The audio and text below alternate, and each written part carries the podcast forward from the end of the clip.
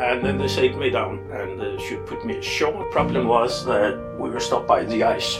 So they left me in a small uh, dinghy with two outboard motors. Welcome to Polar Podcasts, where you'll hear stories from geologists who've spent their careers, their lives, exploring and studying the remarkable and remote geology of Greenland. Why did they become fascinated with Greenland? What were the problems and the discoveries that drove them? And what was it like working in these remote places where few people venture, even now? I'm Julie Hollis.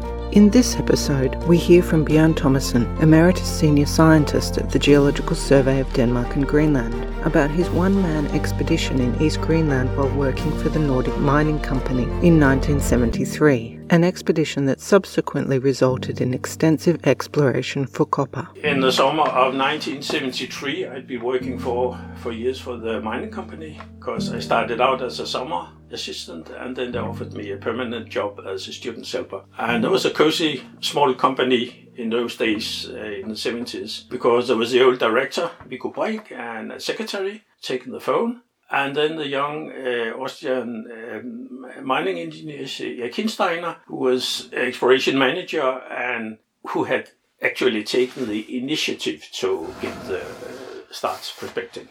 He was not director. And the reason why they didn't kill the uh, company after the lead zinc mine was empty in 1962 was that in the meantime they found this, this very large uh, molybdenum deposit uh, called Malmbjerg and they drilled it and made all reserve calculations. And it was very large, world class. The was uh, world's third largest uh, molybdenum deposit in, in those days, in the 70s.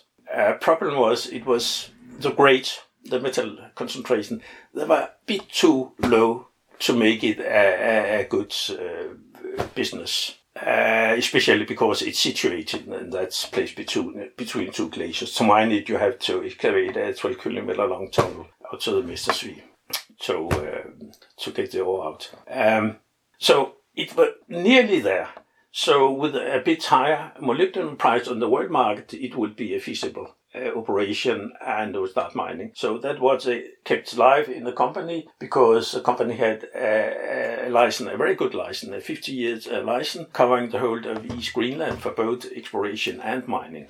So as long as the economy was right, they could go it. Uh, but it came to nothing. And then in the meantime, Erik Hinsteiner started up uh, uh, exploration and uh, he had been a mining engineer at the lead zinc mine, and he f- he fell for Greenland. He was taken in by Greenland and wanted to work there. So actually, he worked up to the one of the ma- major shareholders, Knud Lauritzen, ship owner, and proposed to start mineral exploration and.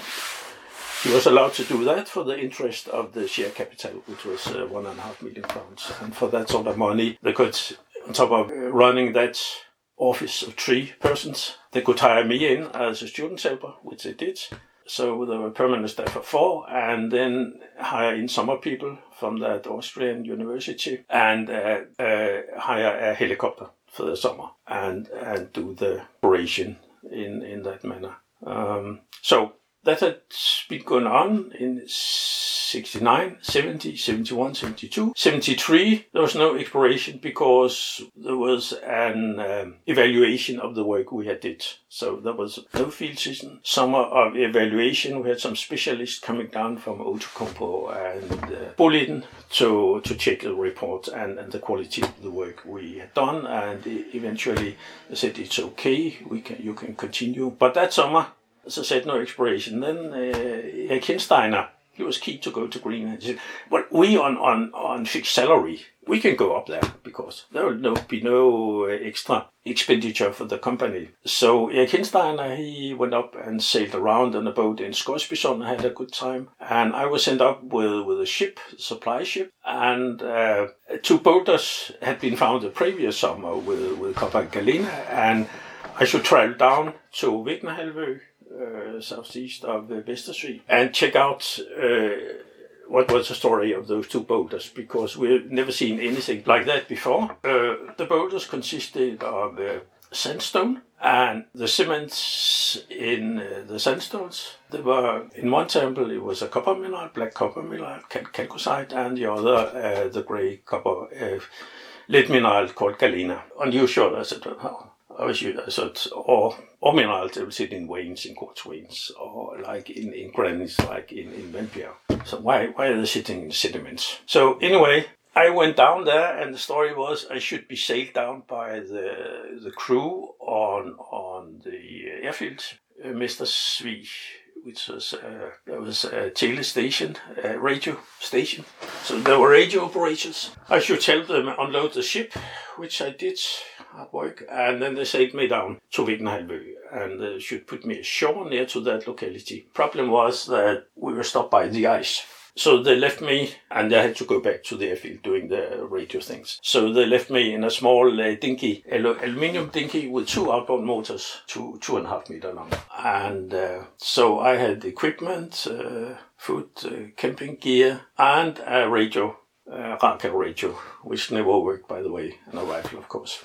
Uh, sitting in that boat, said, "You just wait to midnight, and and the high tides will open you." Uh, you know, a channel along the coast. You, you can go around. It was in Cap Brown, 25 kilometers down in that fjord, and you can walk into to, to uh, the area you're interested. So I was sitting there at Cap Brown until midnight. It's a midnight sun. Sun is beautiful weather, uh, sky clear, and nothing happened. I thought, well, it's uh, I can't just sit here. So I turned the boat and uh, full speed ahead, 25 kilometers to the bottom of uh, Fjord, which is on the west side of uh, Vikenhalvø. Suddenly I went on, on this mud bank, boop, so, and then I waited, it was 500 kilometers from the coast, so I started to shallow water. I mean, but there's a there's a delta from the one of Picknelsdale, one of the big streams, you know, the muddy delta. So I started to carry the gear in back and forth to the dinghy, and when it was empty, I could haul it in and secure it.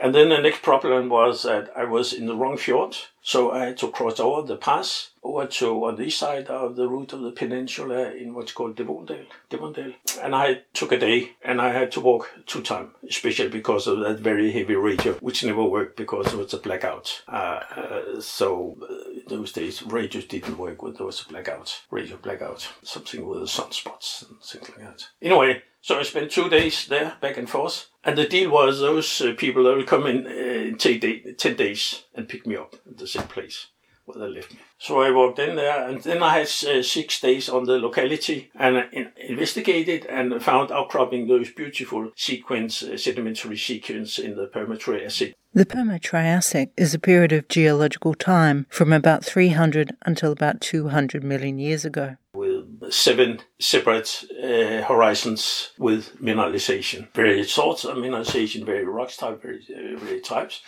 Um, mainly copper, but also uh, lead mineralization. So Those are the two main elements. And um, I thought great, and I never heard about the sedimentary ores at that time. I thought I knew everything after I spent two years at university, but uh, Apparently I didn't, but I learned that. So uh, I eat my food, so instead I put uh, rock samples in my rucksack and carried them back again. Two days back and forth and uh, found my boat and got it in water and sailed up to that hut and was waiting for the people and they came and picked me up. And uh, everything went beautiful but uh, it was uh, what i call my one one person expedition and i'm quite sure it was not allowed would not be allowed these days I'm Julie Hollis, and you've been listening to Polar Podcasts. In the next episode, we hear from Emeritus Senior Scientist Agnete Steenfeldt about starting out with the Geological Survey of Greenland exploring for uranium in 1972